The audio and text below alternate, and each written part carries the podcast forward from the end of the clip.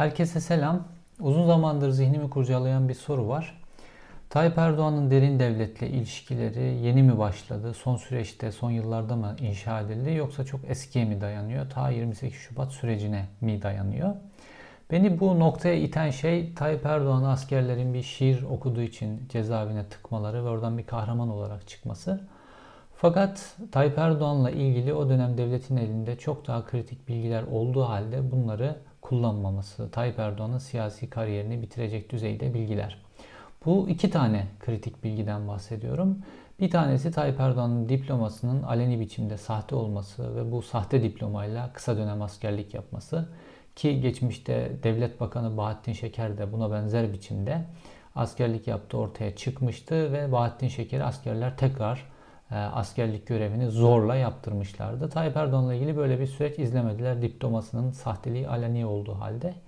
İkincisi de Tayyip Erdoğan'ın oğlu Ahmet Burak Erdoğan'ın ehliyetsiz biçimde Şişli Abide Hürriyet Caddesi'nde 11 Mayıs 1998'de Sevim Tanürek isimli Türk sanat müziği sanatçısına çarparak ölümüne neden olması Bununla ilgili dosyayı da ne medyada doğru düzgün kullandı askerler ki o zaman bütün medya neredeyse kontrollerinde ne de Tayyip Erdoğan'a karşı siyasi kariyerini böyle bitirecek noktayı itecek düzeyde bir baskı kurdular. Bu iki bilgiyi neden kullanmadı o dönemin kudretli generalleri?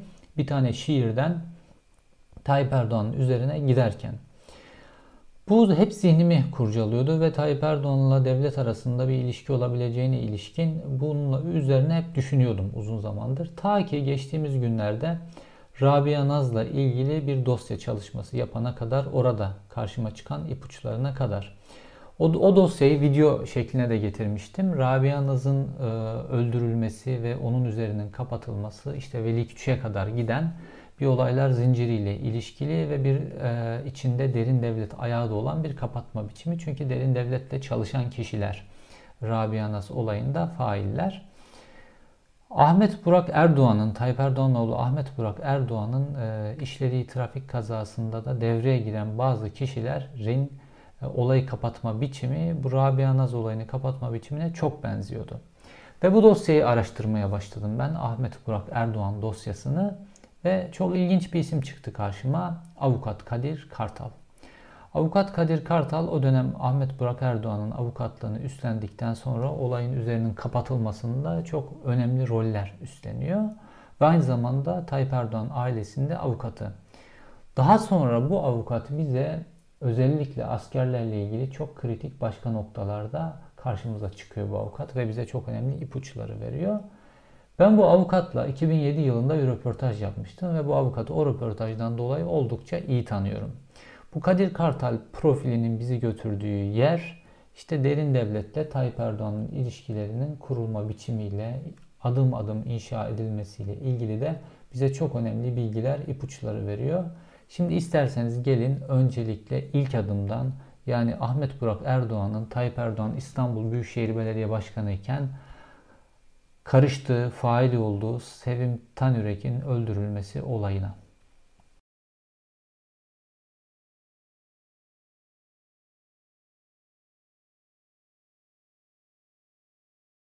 Takvimler 11 Mayıs 1998'i gösterdiğinde Ahmet Burak Erdoğan İstanbul Şişli'de Abide Hürriyet Caddesi'nde Sevim Tanürek isimli Türk sanat müziği sanatçısına çarptı ve ölümüne neden oldu. Ahmet Burak Erdoğan kaza yaptığı sırada ehliyetsizdi. Tayyip Erdoğan İstanbul Büyükşehir Belediye Başkanı'ydı. Süreç 28 Şubat süreciydi ve askerlerin en güçlü olduğu dönemdi. Bu kaza medyada ki Tayyip Erdoğan'la ilgili laiklik üzerinden her şeyi böyle manşetlere çeken, Tayyip Erdoğan'ın 20 yıl önce yaptığı konuşmaları manşetlere çeken medyada çok küçük yer buldu. Hürriyet gazetesi dahil. Ve Ahmet Burak Erdoğan'ın yargılanması başladı. Yargılanması başladığı sırada devreye bir avukat girdi. Kadir Kartal. Kadir Kartal isimli bu avukatın devreye girmesiyle birlikte Ahmet Burak Erdoğan'ın yargılamasında her şey değişti. Öncelikle ilk raporda Ahmet Burak Erdoğan da suçlu bulunmuştu. Sevim Tanürek de karşıdan karşıya dikkatsiz geçmesiyle ilgili belli bir oranda suçlu bulunmuştu. Fakat Ahmet Burak Erdoğan da suçlu bulunmuştu ve hapis yatmasını gerektirecek bir suçtu. Fakat Kadir Kartal'ın devreye girmesiyle birlikte Adli Tıp İhtisas Dairesi'nde Bu rapor aniden değişti ve Ahmet Burak Erdoğan suçsuz, Sevim Tanürek 8'de 8 suçlu oldu. Ehliyet ise geriye dönük bir evrak düzenlenerek Ahmet Burak Erdoğan'ın sanki ehliyeti varmış gibi geriye dönük bir ehliyet alındı ve dolayısıyla Ahmet Burak Erdoğan açısından dosya kapanma noktasına geldi. Zaten Ahmet Burak Erdoğan'a da ölümlü bir kazaya karışmış olmasına rağmen yurt dışına çıkış yasağı getirilmemişti ve kendisi çoktan Londra'ya gitmişti bile. Hiçbir duruşmaya katılmadı. Kadir Kartal kendisini bütün bu duruşmalarda savundu ve özellikle Adli Tıp İhtisas Kurumu'nun verdiği bu suçsuzluğu raporuyla birlikte Ahmet Burak Erdoğan kurtuldu. Adli Tıp İhtisas Kurumu'nun o dönemki e, başkanı Eyüp Çakmak'tı. Bu Eyüp Çakmak da Kadir Kartal profilinde biri ve özellikle AKP iktidarı yıllarında e, bürokrasinin çok üst kademelerine kadar yüklendi, yükseldi. Hatta işte limanlarla ilgili hiç kendisiyle ilgili olmayan bölümlerde bile genel müdürlük konumlarına kadar yükselip yükünü tutan insanlardan bir tanesi oldu. Kadir Kartal Tayyip Erdoğan için devreye girmişti ama Kadir Kartal normalde askerlerle ilişkileri oldukça sıkı fıkı olan bir avukattı. Nasıl olmuştu da Tayyip Erdoğan ve ailesi için devreye girmiş hem Ahmet Burak Erdoğan'ın hem de 28 Şubat'ta Tayyip Erdoğan'ın ailesinin avukatlığını üstlenmişti. Ama ilginç bir şey olmuştu. Kadir Kartal'ın devreye girmesiyle Tayyip Erdoğan üzerine adeta bir yargı şemsiyesi gelmiş ve Tayyip Erdoğan ne o günlerde konuşuluyor olmasına rağmen, bazı yazarlar tarafından dile getiriliyor olmasına rağmen sahte diploması ile ilgili yargı karşısına çıkartılmış ne de oğlu Ahmet Burak Erdoğan açıkça bir ölümlü trafik kazasına karışmasına rağmen yargı önünde suçlu bulunmuştu. Bu Kadir Kartal mucizesiydi. Fakat Kadir Kartal'ın mucizesi 28 Şubat sürecinde sadece Tayyip Erdoğan için işlemedi. Kadir Kartal mucizesi aynı zamanda 28 Şubat sürecinde bugünün önemli figürlerinden biri olan Cübbeli Ahmet olarak bildiğimiz Ahmet Mahmut Ünlü için de işliyordu. 28 Şubat sürecinde Cumhuriyet Gazetesi Cübbeli Cumhuriyeti diye bir manşet atmıştı ve o manşette verdikleri bilgiler nedeniyle Cübbeli Ahmet Hoca hakkında da bir dava açıldı. 28 Şubat sürecinde böyle işte irtica kapsamındaki davalar oldukça kritiktir. İnsanların hayatını söndürebilecek davalardır. Fakat Cübbeli'nin avukatlığını da Kadir Kartal üstlendi ve Cübbeli Ahmet'in önü o noktadan sonra aniden açılıverdi. Cübbeli Ahmet'in önünün açılmasında Cübbeli cemaatinde çeşitli operasyonlar oldu. Bazı kişiler bulundukları konumlarını kaybettiler. Cemaate ait camiler içerisinde cinayetler işlendi ve Cübbeli'nin önü açıldı. Cübbeli'nin önünün açılmasıyla da birlikte sufi bir görünüm arz eden çarşamba cemaati adım adım milliyetçi ve devletle eklemlenmiş bugünkü haline dönüştü. İşte Kadir Kartal burada devletin o dönüştürülmesinde önemli bir bağlardan bir tanesiydi. Bugün Cübbeli cemaati artık o sufi çizgisinden son derece uzak ve devletle eklemleşmiş koyu milliyetçi bir çizgide ve işte 15 Temmuz sürecinde de yaptıklarını biliyoruz ve Cübbeli Ahmet cemaati Cübbeli'nin önünün açılmasıyla birlikte Çarşamba cemaati Cübbeli'nin önünün açılmasıyla birlikte bambaşka bir noktaya geldi. Fakat Kadir Kartal'ın rolü bundan daha derinlere gidiyor. Şimdi sizi döndürüyorum Başbağlar katliamına.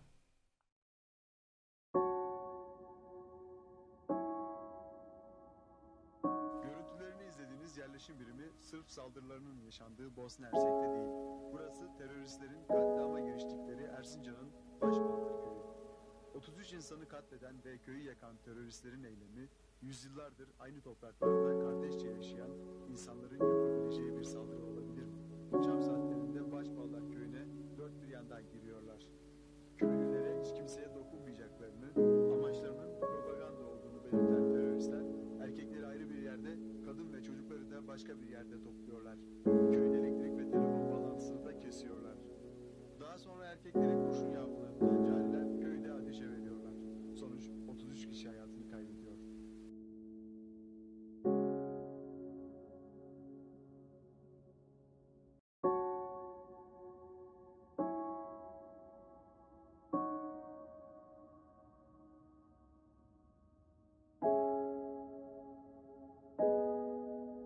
Devlet Türkiye'de kendisini de ilgilendiren özellikle karanlık davalarda sadece hakim ve savcı ayağını ayarlayarak, polisi, jandarmayı ayarlayarak bu işi çözmez, üzerini kapatmaz. Aynı zamanda savunma ayağını da ayarlar.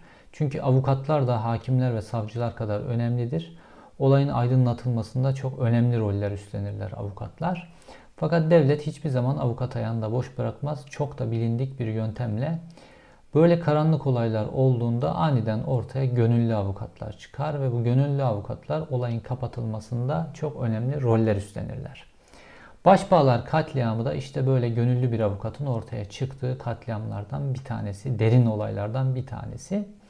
Başbağlar katliamının gerçekleştiği yıl 1993. Türkiye'nin en karanlık yıllarından pek çok suikastin faali meçhulün gerçekleştiği yıllardan bir tanesi. En önemli yıl diyebiliriz. 2 Temmuz 1993'te Sivas'ta Madımak Otel yakıldı ve içerisinde Aleviler vardı. Otelde dumandan zehirlenenler, yanan, yanarak ölenler oldu ve Türkiye'nin en karanlık katliamlarından, en acı katliamlarından bir tanesi gerçekleşti. Bu olaydan sadece 3 gün sonra 5 Temmuz 1993'te bu sefer de Erzincan'ın Başbağlar köyünde bir katliam meydana geldi. 33 tane köylü vahşi biçimde öldürüldüler, evleri yakıldı. Bir tarafta Sivas'ta Alevilere yönelik bir katliam gerçekleşmişti. 3 gün sonra da Sünnilere yönelik bir katliam gerçekleşmişti Erzincan'da. Dolayısıyla bir Alevi-Sünni çarpışması ortaya çıkarmak ve Türkiye'yi bir kutuplaşma ortamına sokmak için çok önemli bir hamle yapılmıştı. Fakat Başbağlar katliamını aydınlatabilecek çok önemli deliller de bir taraftan ortaya saçılmıştı. İşte bu delillerin aydınlatılması aynı zamanda bu iki karanlık olayında aydınlatılmasında bunların faillerinin kim olduğunun ortaya çıkartılmasında son derece kritikti. Fakat ilginç bir şey oldu. Gizemli avukat Kadir Kartal İstanbul'dan kalkarak Erzincan'a gitti. Ta Başbağlar Dağ köyüne gitti. Orada bütün mağdurları buldu tek tek. Ailesinden yakınlarını kaybetmiş olan insanları tek tek buldu ve bütün Başbağlar köylülerinden vekaletname toplayarak onların gönüllü avukatları olmak istediğini söyledi. Ve köylüler de zaten perişan haldeler. Hepsi zaten fakir fukara insanlar. İstanbul'dan gelmiş böyle de deneyimli bir avukata hepsi de seve seve vekaletlerini verdiler ki böyle milliyetçi söylemlerde kullanan bir avukat. Fakat sonra yargı süreci başladı. Yargı süreci başladığında işte yıllar sonra 28 Şubat'ta Tayyip Erdoğan ve Cübbeli'nin avukatı olacak Kadir Kartal bu sefer önemli bir devlet göreviyle görevlendirilmişti ve Başbağlar katliamının üzerinin örtülmesinde çok önemli bir rol üstlendi. Biz bu önemli rolü nereden biliyoruz? Başbağlar katliamının yargılandığı Devlet Güvenlik Mahkemesi'nin üye hakiminin yıllar sonraki yaptığı anlatımlarından. Başbağlar katliamı davası güvenlik gerekçesiyle İzmir'e götürüldü. İzmir'deki Devlet Güvenlik Mahkemesi'nde yargılama yapıldı ve oradaki üye hakimlerinden bir tanesi de Şakir Kadıoğlu'ydu. Şakir Kadıoğlu yıllar sonra medya verdiği röportajda orada nasıl bir tiyatro oynandığını, o mahkeme salonunda nasıl bir tiyatro oynandığını madde madde anlatmıştı. Şakir Kadıoğlu'nun anlatımlarının içerisinde avukat ayağının da bu tiyatronun bir parçası olduğu vardı. Mesela fail olarak mahkemenin önüne birkaç tane Alevi köylü getirilmişti. O bölgede tırpan işçiliği yapılan kişiler ve bunların aslında bu başbağlar katliamıyla hiçbir ilgisi yoktu. Bu çok kolay ortaya çıkartılabilirdi. İşte mermilerin balistik incelemesi yapılması ve ikincisi de şahitlerle. Fakat çok ilginç bir şeydi. Başbağlar gibi 33 tane kişinin öldürüldüğü olayda cenazeler çok hızlı biçimde defnedildiler ve o kişilerin hiçbirinin üzerinde vücutlarına saplanmış ya da köyde duvarlar oraya buraya saplanmış mermilerin balistik incelemesi yapılmadı. Bu balistik incelemesi yapılmaması olayını bir yerden hatırlıyor musunuz? 15 Temmuz'da işte köprüde, 15 Temmuz'da Taksim Meydanı'nda vesaire farklı yerlerde insanların yaralanması olayında da avukatların bütün ısrarına rağmen bu mermilerin bir türlü balistik incelemesi yapılmadı. Tıpkı başbağlar katliamında olduğu gibi. İkincisi olay yeri inceleme. Ne hikmetse 33 kişinin öldürüldüğü bir olayda hiçbir savcı gidip de olay yeri incelemesi, oradaki görevli savcı gidip olay yeri incelemesi yapmamıştı. Olay yeri incelemesini askerler yapmıştı. Yani neredeyse e, ciğer kediye emanet edilmişti. Ve orada işte gönderilen as subayın yaptığı olay yeri incelemesiyle ve keşifle yetinildi. Balistik inceleme yapılmadı ve en önemlisi mahkemeye hiçbir şahit çıkartılmadı.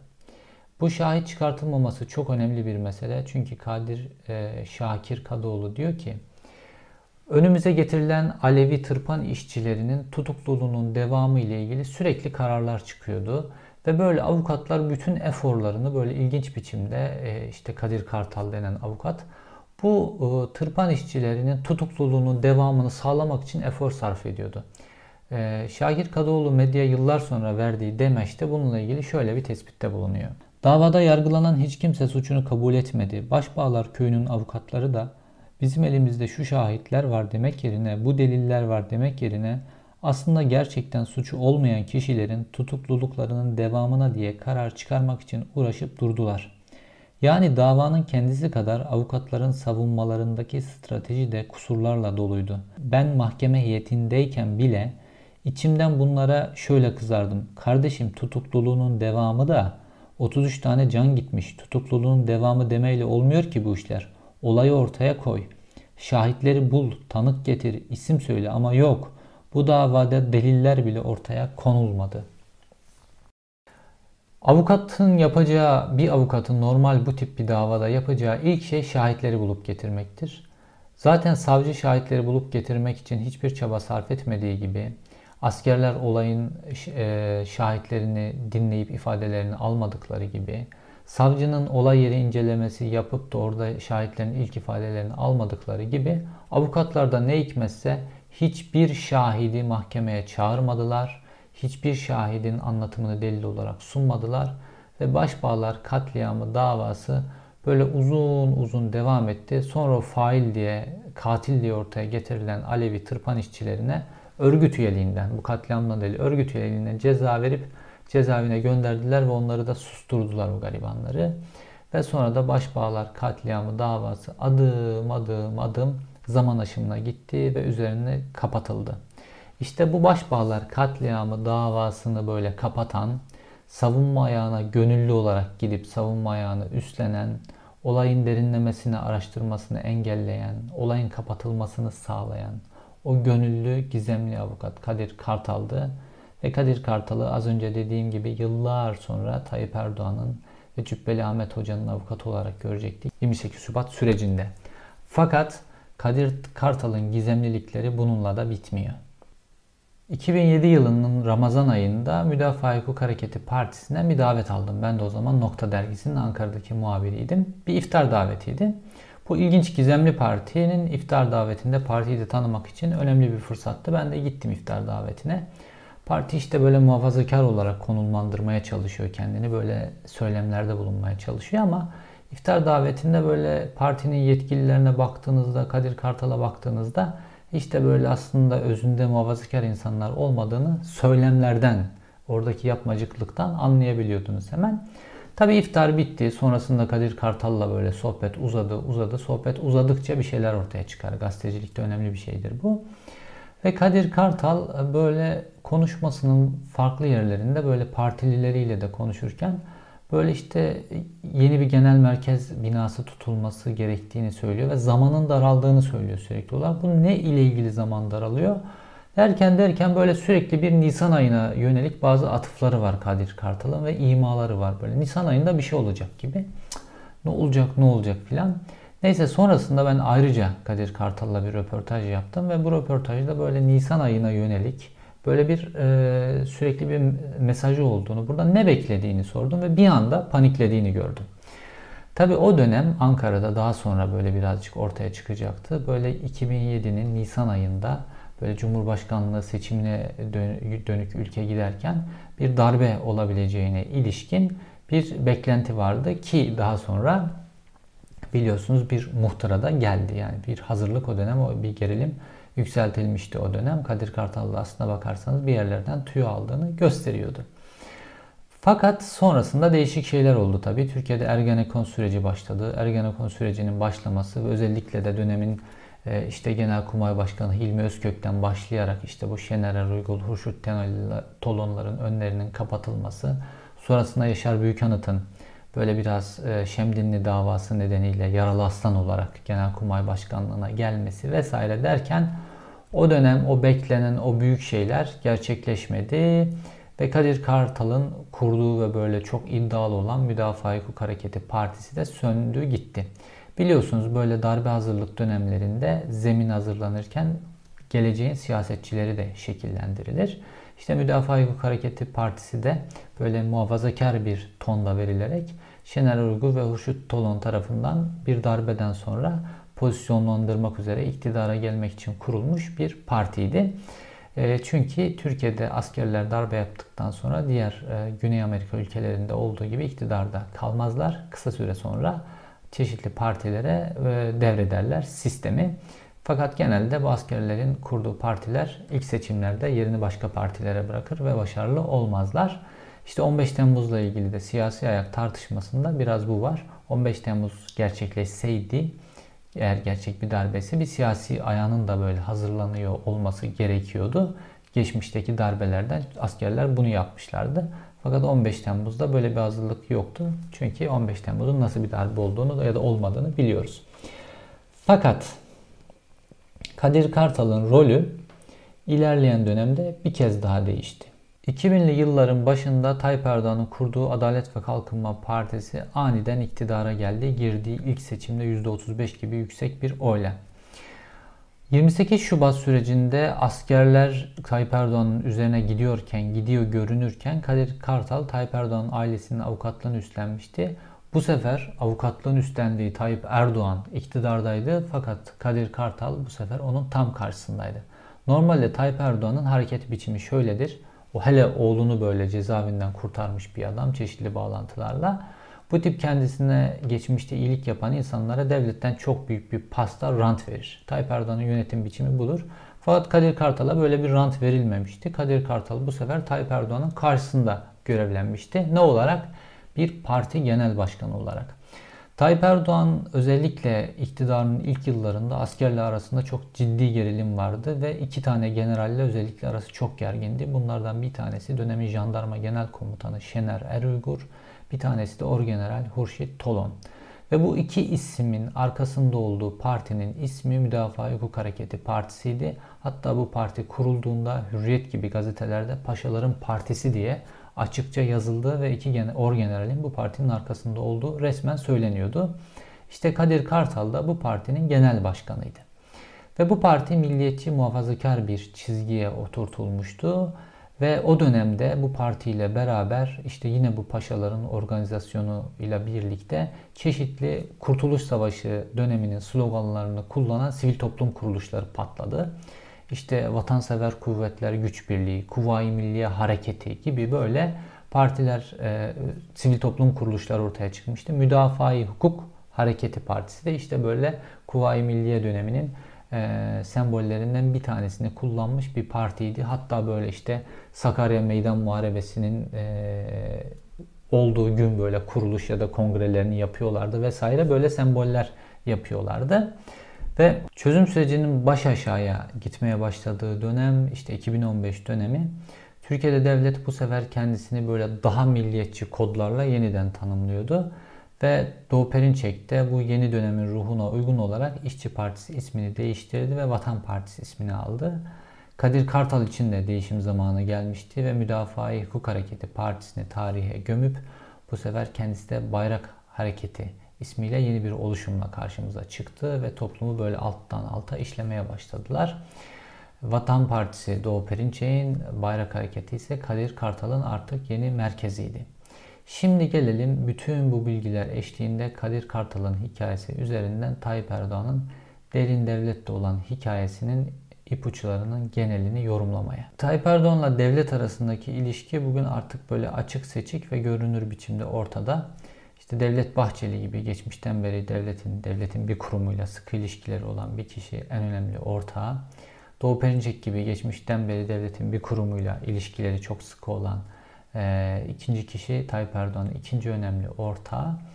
E, fakat işte 28 Şubat sürecinde Tayyip Erdoğan işte devletle, askerlerle böyle kavga ediyor görünürken de yanına Kadir Kartal denen bir isim konulmuş ve Kadir Kartal bir yargı ayağı olarak Tayyip Erdoğan'ın ilişkilerini düzenlemiş. Bu ilişkileri düzenlemek çok önemli bir şey. Çünkü Tayyip Erdoğan'ın oğlu Burak Erdoğan'ı Sevim Tanüre'yi öldürdüğü kazadan böyle tereyağından kıl çeker gibi kurtaran, Tayyip Erdoğan'la ilgili askerlerin önünde en önemli koz olan diplomasızlığını böyle hiç yargı konusu yapmayan ve Tayyip Erdoğan'ı bir şiir üzerinden 3 ay e, VIP şekilde cezaevinde ağırlayarak kahraman yapan, yargı ayağını yöneten kişi Kadir Kartal'dı. Tıpkı Başbağlar'da olduğu gibi, tıpkı Abdullah Öcalan'ın yargılanmasında olduğu gibi, tıpkı Cübbeli Ahmet Hoca'nın çarşamba cemaatinde yükseltilmesi olayında olduğu gibi Kadir Kartal misyonunu bu olayların hepsinde tamamladığı gibi Tayyip Erdoğan'ın yanında da tamamlamıştı.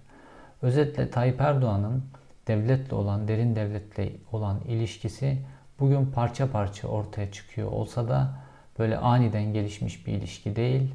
Tayyip Erdoğan'ın ilişkisi ta 28 Şubat dönemine dayanıyor.